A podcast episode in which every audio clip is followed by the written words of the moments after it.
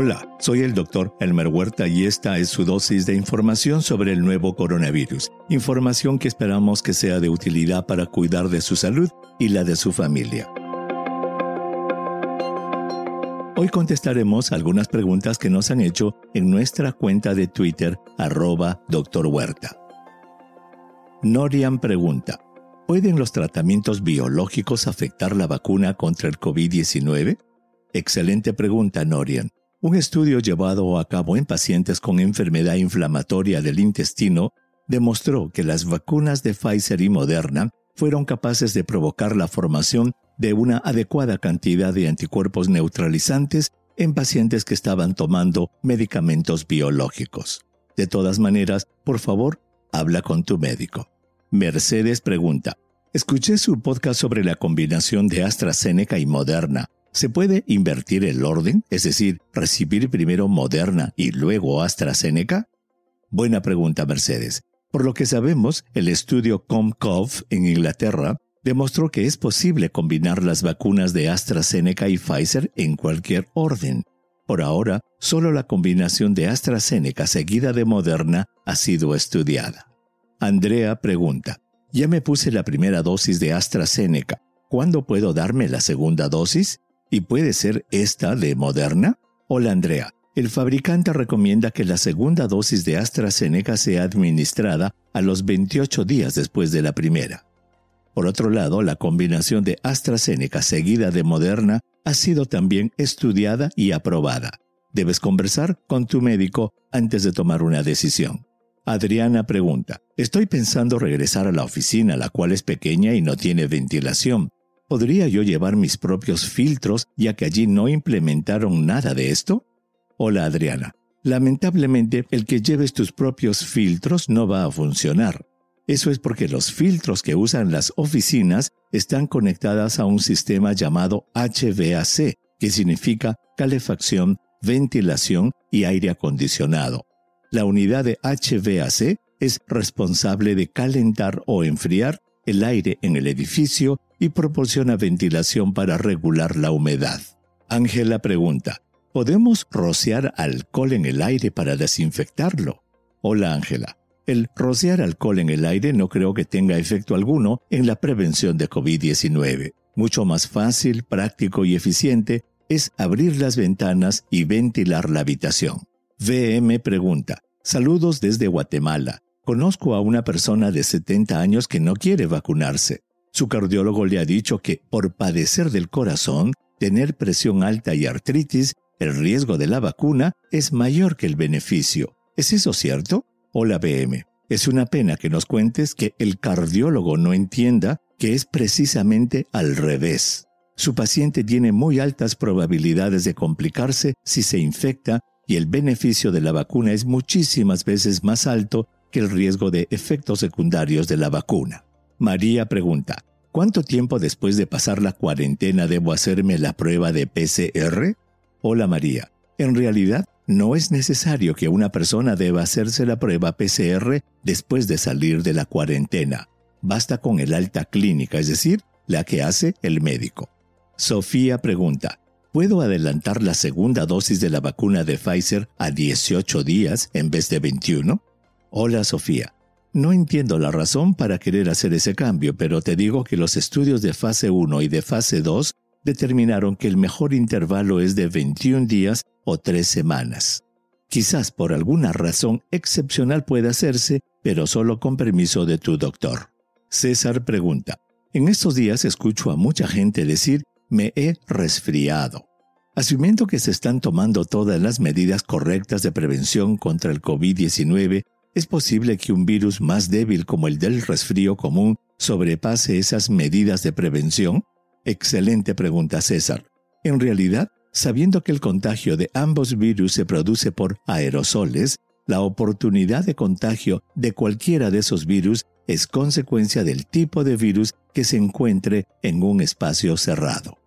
Ángel pregunta, ¿es cierto que el virus resiste el sistema inmune y si la persona está vacunada, el virus muta para superar esa barrera adicional de protección?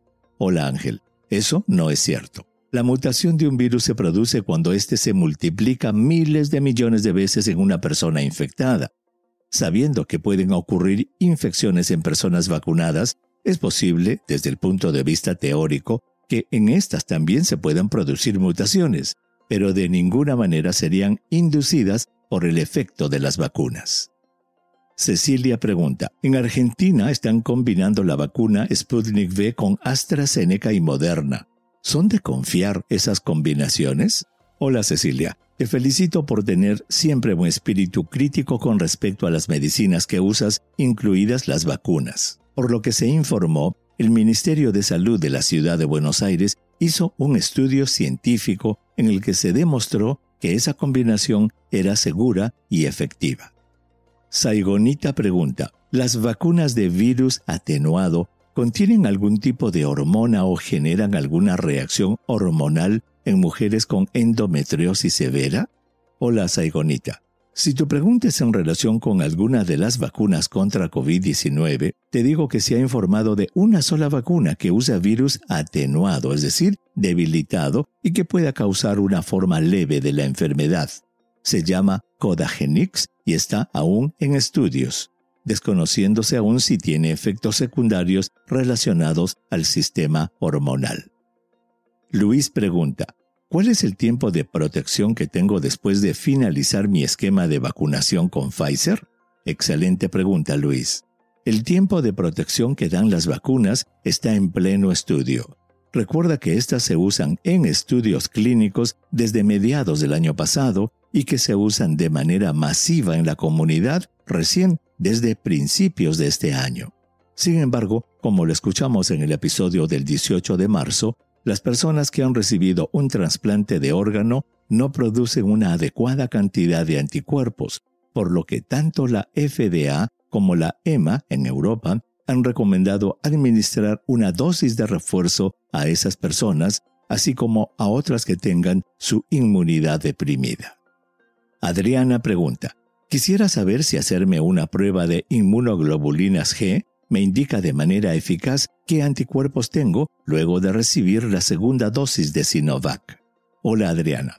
Las pruebas de anticuerpos para evaluar el efecto de una vacuna no han sido aprobadas ni por la FDA ni por la Organización Mundial de la Salud. Eso debido a que no han sido aún estandarizadas y es muy difícil evaluar sus resultados. Corriendo pregunta, ¿Se puede tomar vino tinto o cerveza de manera eventual y moderada después de tener COVID-19? Hola corriendo. Claro que sí. Una persona que ya pasó la enfermedad puede reiniciar su rutina de vida debiendo tener cuidado de no reinfectarse usando mascarillas en lugares cerrados y muy concurridos.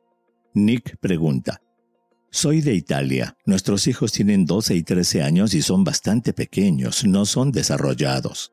Tengo miedo de que la vacuna contra el COVID pueda afectarlos porque no son adultos. ¿Debemos vacunarlos? Hola Nick, ojalá que el pediatra que atiende a tus niños te haya explicado la razón de lo que percibes como que son bastante pequeños y no desarrollados. Aparte de eso, te puedo decir que en general el beneficio de la vacuna es mucho más grande que los riesgos que se puedan presentar creo que debes tener una larga conversación con el pediatra de tus hijos. VM pregunta, me vacuné con Pfizer pero la segunda dosis me la coloqué a las siete semanas. ¿Es posible que la vacuna haya perdido fuerza por dejar pasar ese tiempo entre las dosis? Hola VM, excelente pregunta. No te preocupes por ese retraso entre tu primera y segunda dosis de la vacuna de Pfizer. Recuerda que algunos países como Canadá y el Reino Unido espaciaron hasta por 12 semanas el tiempo entre ambas dosis. La aparición de la variante Delta obligó, sin embargo, a regresar al intervalo de tres semanas recomendado por el fabricante. Envíeme sus preguntas por Twitter, intentaremos responderlas en nuestros próximos episodios. Pueden encontrarme en arroba Dr. Huerta. Y si cree que este podcast es útil, asegúrese de suscribirse para obtener el último episodio en su cuenta y ayude a otros a encontrarlo calificándolo y revisándolo en su aplicación de podcast favorita. Y para obtener la información más actualizada, siempre puede dirigirse a cnnespañol.com. Gracias por su atención. Chao.